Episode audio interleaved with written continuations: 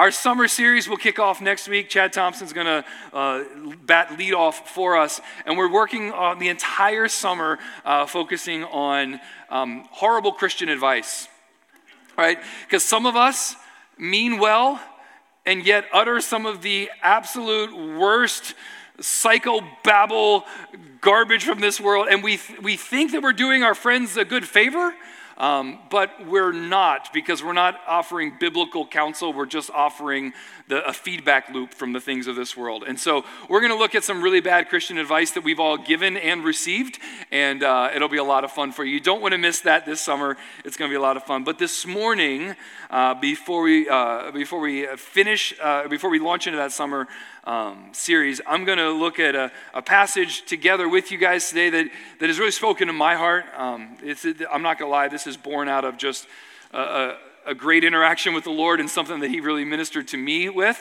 And so I wanted to share uh, that with you. And I feel like that's probably the appropriate thing to do. And that what Paul says the comfort that you've been given in your trial is so that you can share that with others and comfort them in the same affliction.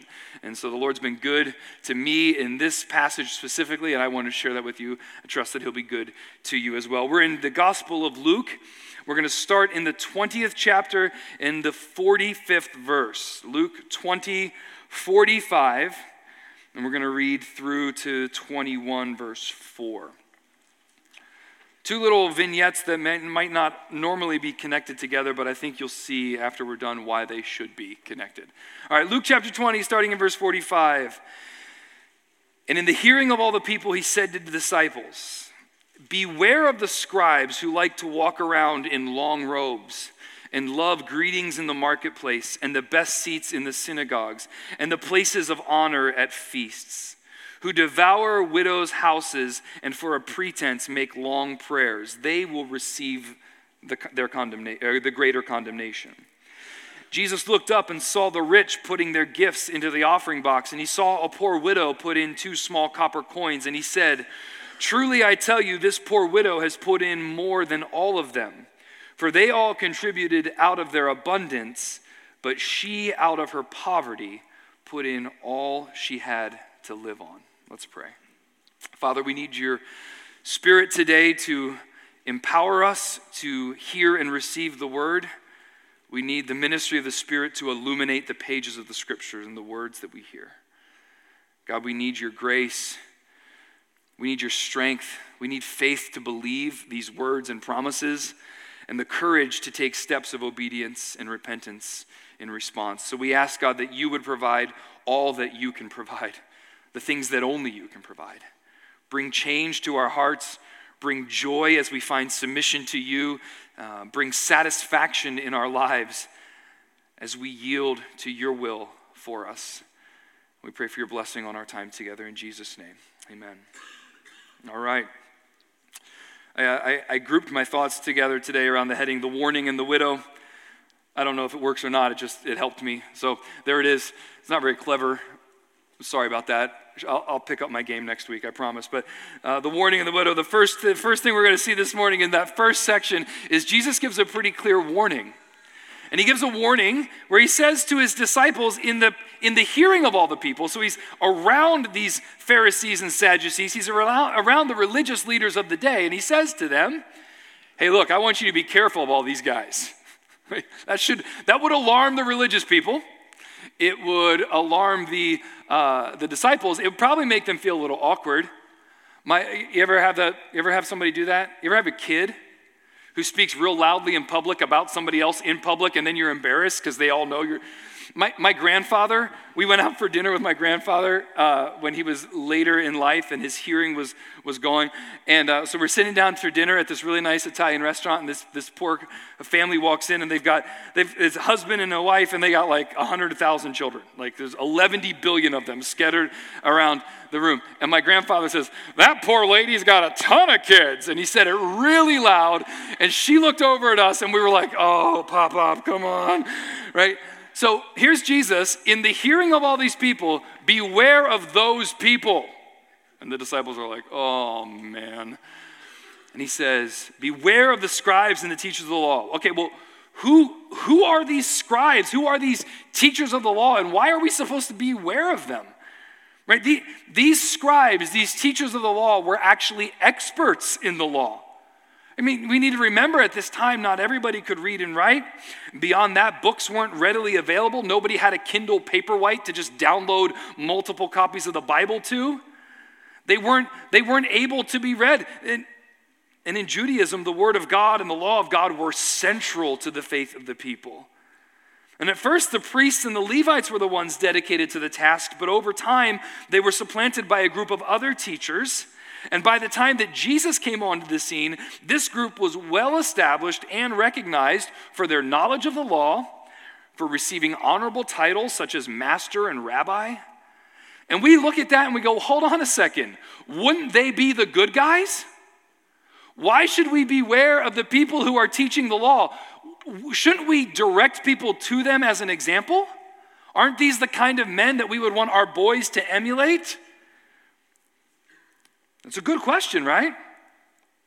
I mean, God reveals himself to his people through his word. These people have given their whole lives to knowing that word. It should follow that those people know the God of the word, and we should be able to look to them as examples. Well, no, not really. Because what happened was, over time, the traditions and the interpretations, the teachings of these scribes began to spread and be formalized into rabbinic Judaism, a faith that not only included what God had said in the Torah, but also a seemingly endless list of other regulations that these teachers had devised. In order that their followers might know what it was to live righteously in, in their day which is how you come up with rules about how many steps you can take on the Sabbath and whether or not it's lawful to spit in the dirt and make mud. Because that's not what God said in remember the Sabbath and keep it holy, but that's the extra layer of tradition that gets added on over time.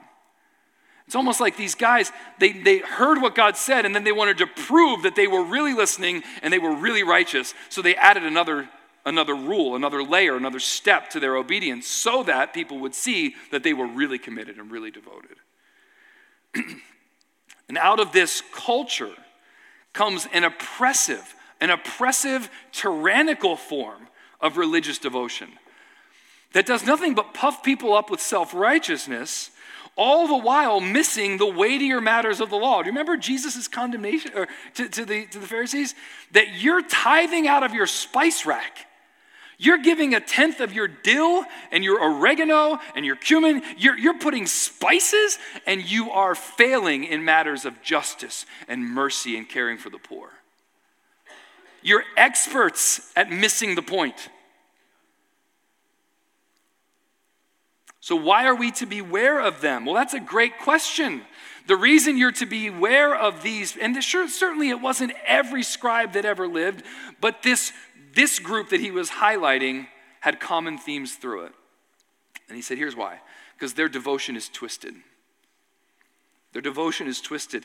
They wear long robes, which in and of itself is odd, right? But not in that day. They were adorned with exquisite robes. You might say, well, so what's the big deal? They wore long robes. I've seen, I've seen all the Jesus films, everybody wore long robes. What, what's the big deal? The big deal is that they were wearing long robes and they were, they were uh, exaggerating their uniform to draw attention to themselves. They were drawing attention to their honorable positions. They were drawing attention to their influence. They would, they would add longer tassels to the hem of their robes. They, they loved to wear exquisite clothing so that you could spot them instantly. And it would show them or show off their spiritual prowess as they wandered amongst the commoners, right? Kind of over the top in their uniforms. Some have suggested these were prayer shawls that are typically worn in private, and they would wear them in public just to show everybody how holy and pious they were. Not only that, they, so they wanted to be seen as somebody really special. And then when they wandered in the marketplace, they wanted the greetings. They wanted people to come up and tell them how great they were. They wanted the, they wanted the loud announcement. They wanted the introduction to the family. Oh, oh, come in, Mr. So and so. Look, mom, dad, kids, look who it is. It's the rabbi. Look at him. He's here visiting. They wanted that, that affection from the crowd. They wanted to be patted on the back. They craved and desired, in an unhealthy, ungodly way, esteem in their position. They had, they had moved straight past being a servant to these people, and they were now the lords being served by these people. They wanted the greetings in the marketplace. They wanted seats of prominence in the synagogue. They, they wanted to sit up here and stare at them while they were gathered together. They wanted to be seen in the front of the room. They wanted to be seen as the word actually was between them and the people. They wanted to be seen as above the law in some senses. They wanted to be known as prominent figures in the community. They wanted a place of honor at the feasts. If you invited them to come, they expected that they got to sit next to the host or at least at the head table. Now, everywhere I go, I, I, end up being invited to parties and feasts and receptions and things like that. I, uh, I, I set the expectation, like, like I did when I was a child, that I'm going to sit at the kids' table.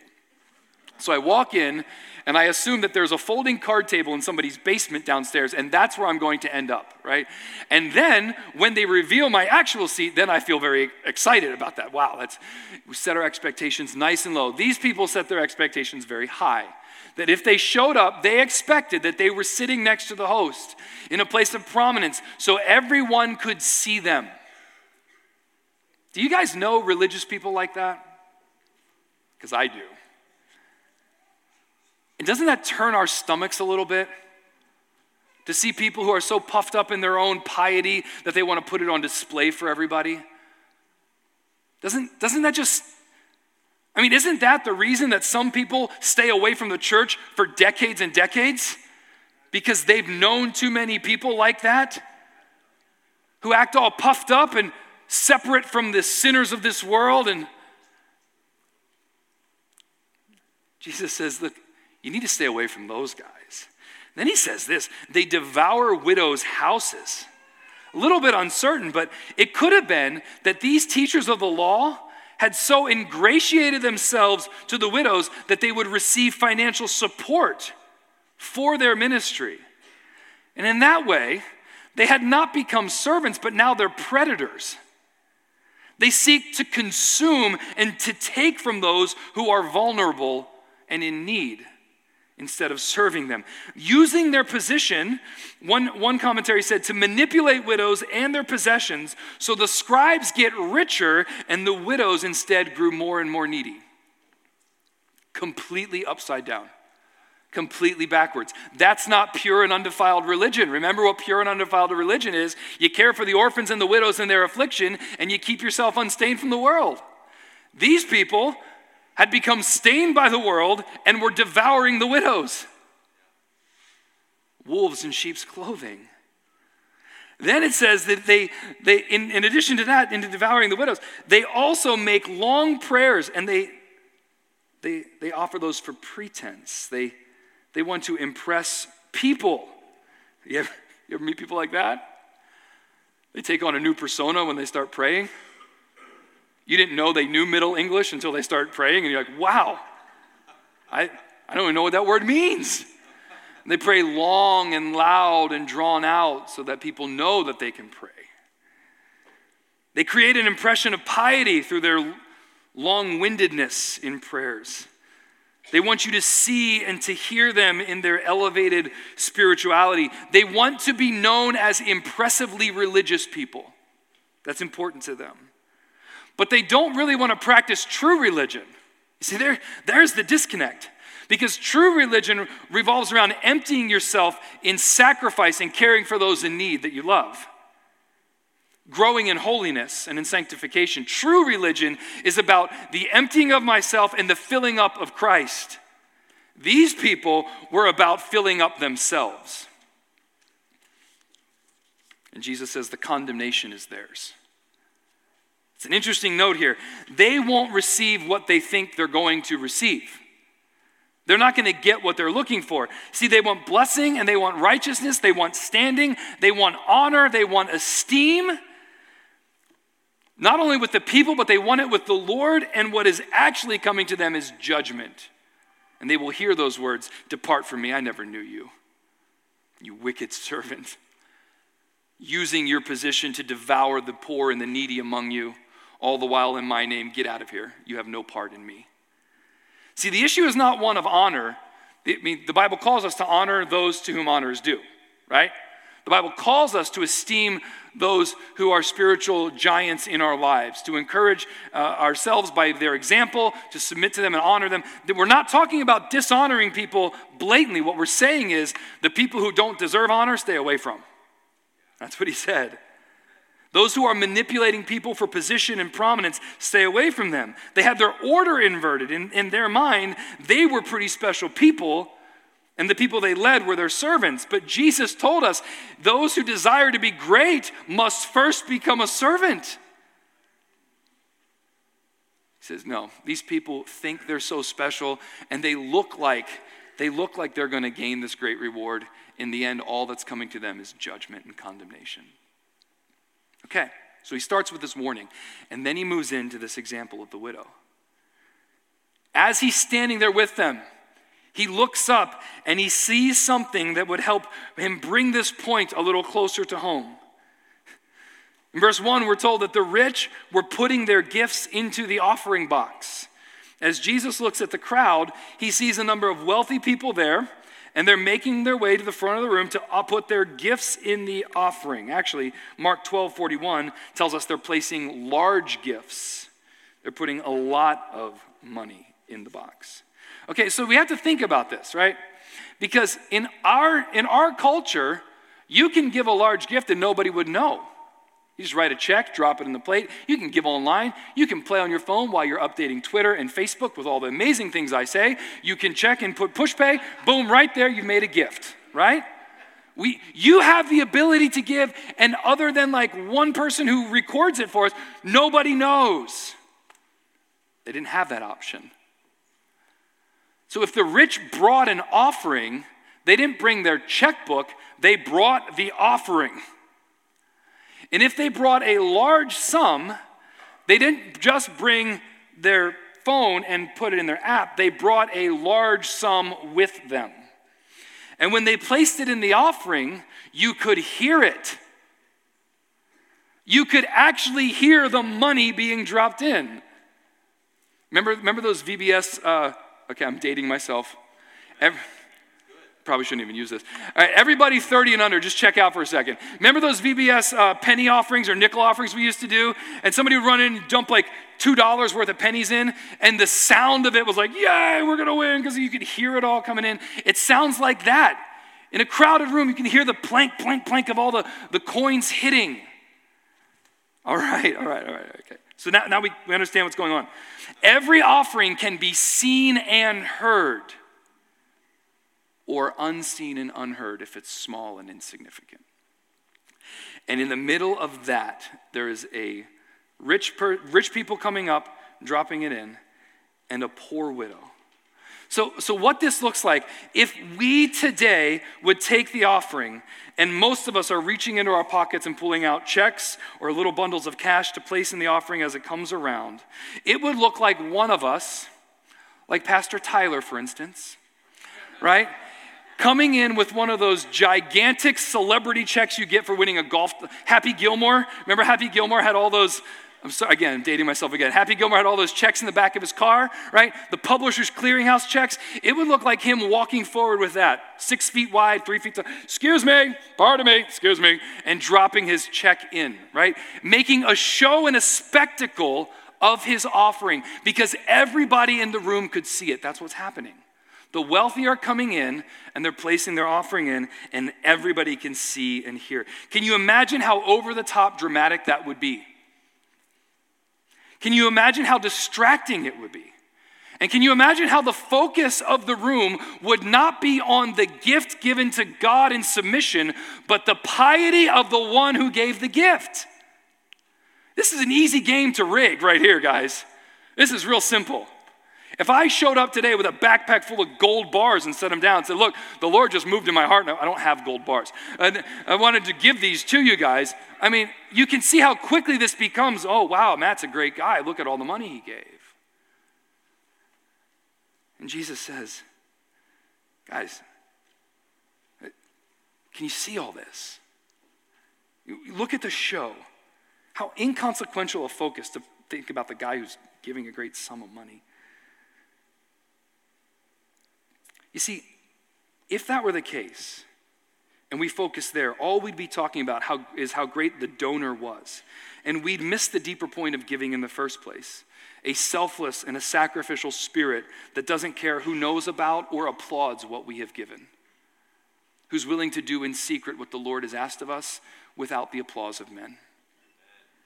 Quick side note here about uh, this is, this is for free about our generation's obsession with social media. It's entirely possible that without even realizing it, we are demonstrating a similar spirit.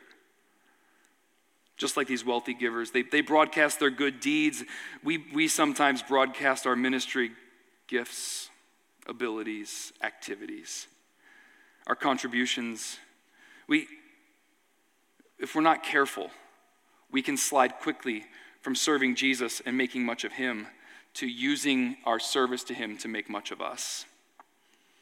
We can quickly slide in from, into from people who want to honor God in the quiet places to people who want to be seen as people who honor God in the quiet places.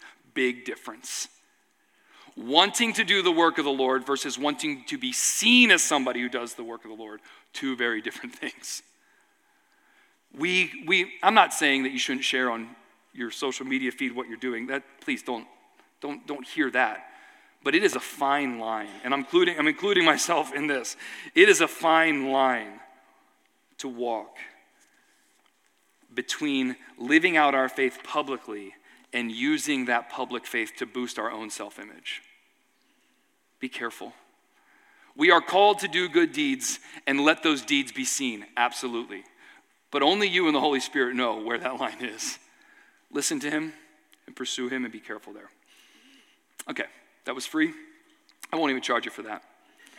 All right, back to the sermon. The widow comes in and she offers two copper coins, two pennies, right? Can you imagine the insignificance of this gift? Compared to the rich who are giving their gifts, the widow comes in and offers these two mites, these two copper pennies, these two copper coins. The practical among us who we should note would probably be Judas in this story, the practical among us would say, two cents isn't even worth the stamp to mail the giving statement to her. Like, how in the world? It's not even worth the man hours to count the offering and record it. Two cents. What is two cents going to do? Buy a, a portion of a paperclip? What are we going to do with two cents? And those watching wouldn't be impressed by the widow and they wouldn't be expecting much of her. Her offering is two little coins. Surely these two little coins can't really make a difference in people's lives, right? Can't really make a difference for the unfolding kingdom of God. And Jesus says, The widow that you just saw is greater than the rich. And we're saying, No, she's not. She gave two pennies, the rich gave hundreds of dollars. This is a math question. This is not, it's not a morality question. This is finance. This is easy. One gave lots of money, one gave a little money. The one who gave lots is better than little. That's how this goes, right? We're Americans, we know how this works. Rich people are inherently better people. That's what we think, right? No. No, no, no, no. He says, look, in the economy of God, it's all upside down anyway. And he says this. He says, this lady is better than the rich. She gave more. At this point, probably Judas is like, actually, Jesus, I think you forgot to carry the zero. There, there is no, no, no, there's, there's no more. Like she gave significantly less. And he says, no, no, no. Because they gave out of their abundance. They gave to God out of what they viewed as a surplus. They had extra. And they gave to God out of their extra. This lady had nothing and she gave to God out of her nothing. Out of her less than nothing. It was all she had to live on. You see, we all understand what's going on.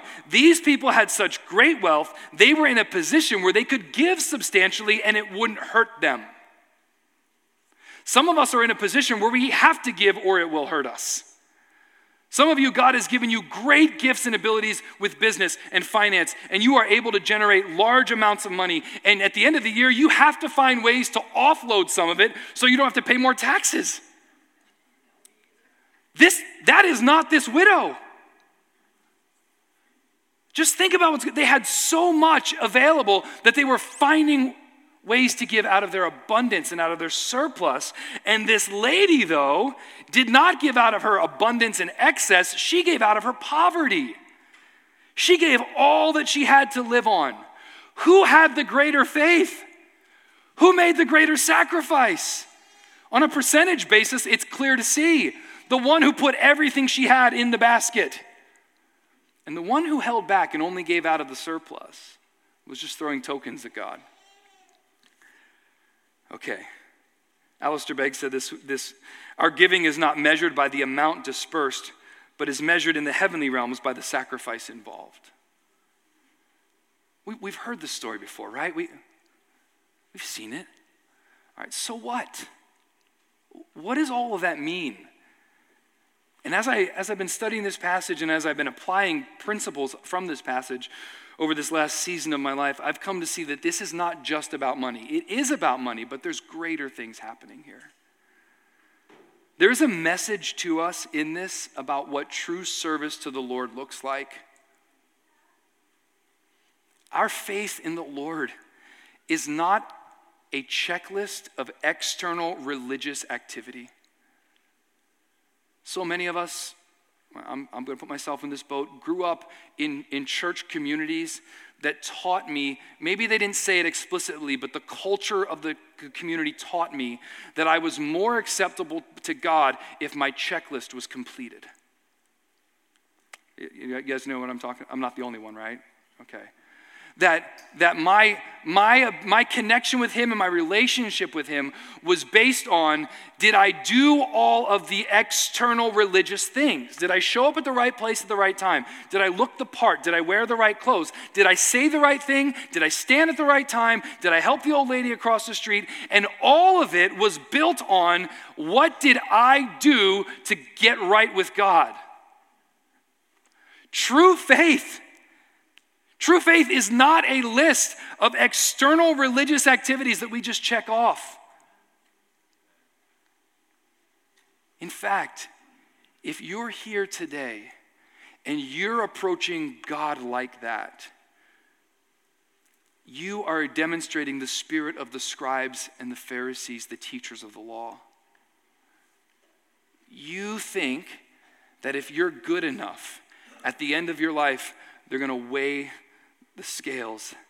And if it tips in your favor, God will receive you into, into his heaven. On the authority of the scriptures, that is not true. It is not by works of righteousness that we've done, but it's according to God's mercy that he saves us. There is a lesson to us here in following Jesus. Even those of us who've been radically changed by the gospel, uh, gospel's power, we we who know Christ, we who walk in Christ, there is a message to us here as well that we have the tendency, and I would suggest the probability of sliding, sliding quickly into a mode where we are receiving the affirmation and the glory for the things of God. And if we're not careful, we begin to broadcast our religious devotion. Because the last thing we want people to know is that we're poor and we're needy. And the last thing we want is for people to know the backstory. We don't, we don't want them to see the struggles. We don't want them to see the trials. We don't want them to see the addictions and the difficult relationships, the prodigal children. We don't want them to see financial ruin. We don't want them to see depression and alcoholism. We don't want them to see any of it. So we build a culture around us that says, I'm okay with God. Look at all the things I've done. No, see, being okay with God isn't about all the things you're doing, it's about what Jesus did for you. And he died to save you and set you free and swallow up in his victory all your guilt and all your shame and the, the chains of addiction that hold you. He died to break those. He, our, our faith is not about that. It's not about external religious devotion. It's about a change inwardly by the power and presence of the Spirit through faith, not through works, but by believing in Him. Secondly, today, there's a message in this about our giving. I mean, we'd be pretty foolish to look at a message, passage like this and not at least talk about it. That the measure of the gift is not the amount, but the heart of the sacrifice behind it. This is a good, this is a good place for us to park. As Americans, we are in the top 95, 96% of uh, wealth holders in all the world. When Jesus talks about the rich, he's not talking about Bill Gates, he's talking about you. He's talking about me. That's, that's just, that's, that's economics, that's facts. We, we have more in excess than any group of people in the world. So the issue for us needs to be what is the Lord leading us to do with our finances? How is God calling us to steward those? How is God telling us to invest that, to give? And then we need to ask the question Am I giving like the Pharisees? Am I giving like the rich people? Am I giving out of my excess, or am I giving to the point of sacrifice? Because apparently, that's what the Lord desires of us free and cheerful giving to the point of sacrifice. I think there's a message here about the rich and the outwardly, religious. Both, both the outwardly religious and the rich thought they were in good standing because of the merit of their contributions. And this really struck, struck me this week. But the ones who really pleased God were the ones who recognized and embraced the reality of their poverty. The religious people thought they were okay with God, but the ones who please God are the ones who realize they are morally stuck in poverty. They are righteously bound in poverty, right? The, the ones who know Jesus are the ones who are willing to say, I have nothing to give to you. Save me. The religious people come to God and say, Look at all I've done for you. Is that enough? God gives grace to the humble who come and say, I am bankrupt spiritually and morally before you. Save me. He gives grace to them. The Lord rejects the proud, stiff arms them, those who come to God and say, Hey, here's all my good deeds. Have you seen all the great things I've done? Let me pull up my resume and show you. Have you checked out my social media feeds? I went on three mission trips and look at all the money on my GoFundMe page for the new projector. Did you see it? Look at all I've done for you. And he says, Get away from me. This isn't about your excess of moral righteousness. The only people who are made right with God are those who realize that they are morally bankrupt before Him. And in that way, this widow has a whole lot in common with these people. The one who's acceptable to God is not the one who's puffed up in his own righteousness, but the one who is low in spiritual and moral bankruptcy. And, and here's, here's the, the fourth thing. I, I gave you four points, by the way. Anyone counting? Four. Four. That was extra, free. I made that free comment about social media, and now I'm doing this. It's like a two for one deal today. All right. Here it is. This, this is, I need everybody to dial in right now. This is the biggest point that I really wanted to make today because it is the one that has been most challenging for me and impacting for me. And knowing your stories and where you are today, I think it's the one that's going to mean the most to you. I'm not as old as Pastor Duke. We all know that, right? This is free too. I, uh, I don't have Dukeisms. I'm not old enough to have Dukeisms yet. I don't but I'm beginning to develop a handful of, of theological truths that I lean on over and over again when talking to people. One, uh, one is you can't sin yourself into a better position. I have used that one over and over again recently when dealing with people who are walking out of the bounds of God. And I say, you can't sin yourself into a favorable position. That doesn't work that way. The second one is this that somebody gave to me it's a sacred thing to serve the Lord out of our poverty. It, This is the one that I wanted to get, wanted to, get to today. I've met with people recently whose lives are challenging to say the least, and they're feeling overwhelmed by everything that they're facing. They don't know what to do, what decisions to make in the coming days and months and years. Their relationships with their children are strained, their marriages are strained, their finances are uncertain. They're wandering again and again into the fields of addiction and depression, and they don't know what to do. They don't know how to break that cycle, and they're overwhelmed. They feel alone, they feel empty, they feel grief stricken, they feel abandoned, and they wonder if they have anything left to give to the Lord. You ever felt that way? You ever felt so, I see you nodding. All right, that's good. You don't, to, don't, don't shout out loud. I don't want to embarrass you. You ever felt that way where you're so spent, you're so exhausted, you're so empty that you feel like any gift you could give to God would not be worth his approval?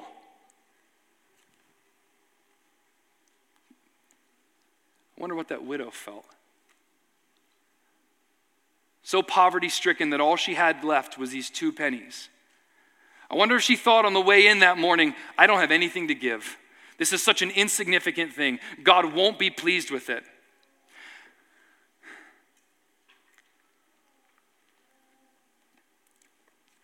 I wonder if you felt like I had from time to time. So exhausted and so empty, so alone and abandoned that my gift to the Lord wouldn't be received, that it would be rejected. I wonder if you have let that worldly wisdom work into your heart where you think God only wants the shiny new gifts from you. God's like a good father. Those of you with little kids, you know how Christmas works at your house? It probably works the same as my house. You pull money out of your pocket, you hand it to your kids, and they go buy you Christmas presents. What do you want? Do you, I mean, really, I'd like a nice fishing boat. That'd be fun, right? Like a all expense trip to Aruba with my wife. That'd be cool, right? But but the heart of the gift, as insignificant as it might be in the eyes of this world, means the world to you. Remember this bit of wisdom that was shared with me during a very challenging season of my own life, where I felt like, to be honest with you, I was battling week to week just to stand up here, wondering week to week, do I have anything left to give? And I had a friend look me in the eyes and say, Isn't it a sacred thing to serve God out of your poverty? See, we're not just talking about financial poverty here. Oh, that's true. It's true. It is a sacred thing to serve the Lord out of our poverty.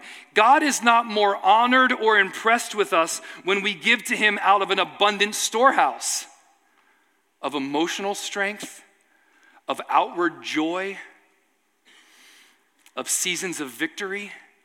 He's not more honored with us when we give to Him when everything's okay. He doesn't look at that offering as more significant, more beneficial, more righteous, more acceptable. No, no. It is a sacred thing when we feel like we have nothing left to give to will ourselves to the altar of God and worship Him anyway. It's a sacred thing to serve God out of your poverty. When your marriage is collapsing and you have no idea what to do next, it's, it's a sacred thing to God for you to wake up moment by moment and say, God, I have no idea how I'm going to get through this day, but this is the day that you've made. Help me rejoice and be glad in it. It's a sacred thing to the Lord when you're beaten up and broken down by patterns of sin that you can't break to get up every day and continue to saturate your mind and heart with the Word of God in faith, believing that He'll conform you to the image of Jesus. To not give up because it's not going well. It is a sacred thing because it's in those beautiful moments of surrender where God's grace is sufficient for our weakness when his power is made perfect in us. When he receives the glory, because those who know our situation know that we're serving him out of love, not out of resource.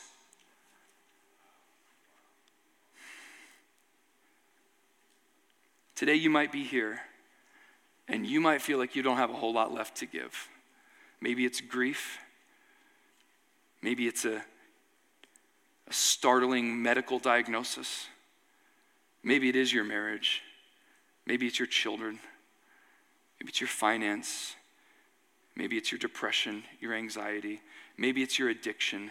Maybe it's your doubt.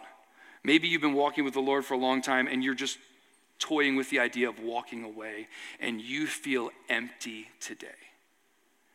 And in your mind, you've allowed that worldly wisdom to seep in that the only things that matter to God are the real expensive, shiny, brand new things. I want to remind you again today what I have needed so often in my own heart. It is a sacred thing to serve the Lord in our poverty. And if that's you today, if you're serving the Lord in your poverty, I beg you, continue to serve him like this lowly widow. Allow what is lacking in your life to be filled up by the joy of serving the Lord through it. And don't commit this fatal flaw in thinking that God is more honored by our gifts when we're in a good place. What honors the Lord is serving Him in our poverty. Let's pray. Father, we thank you for the gifts you've given us. Lord, our lives are wonderfully rich with relationships, with friends, with the message of the gospel. Thank you for the words that you've shared with us today and what we can learn from them.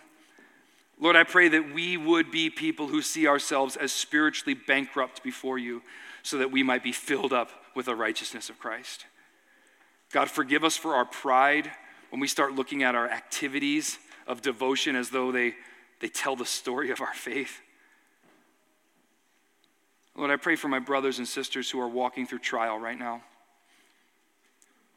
Like Jen mentioned this morning, each of us is carrying some weight, some burden. And some of us feel that because we're not okay, because everything isn't right, because we're sad, discouraged, depressed, lonely, defeated, that you won't receive the gift. Remind us again today, God, that you are most honored when we serve you out of our poverty, not out of our abundance and resource.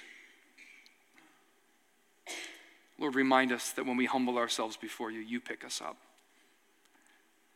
That when we in the, in the weakness of our brokenness and shame come to you, you restore us with honor and grace. And you make a seat at the table. We become a guest of honor. God, remind those who are suffering today that there's purpose in it and your presence is there to guide them. In Jesus' name, amen.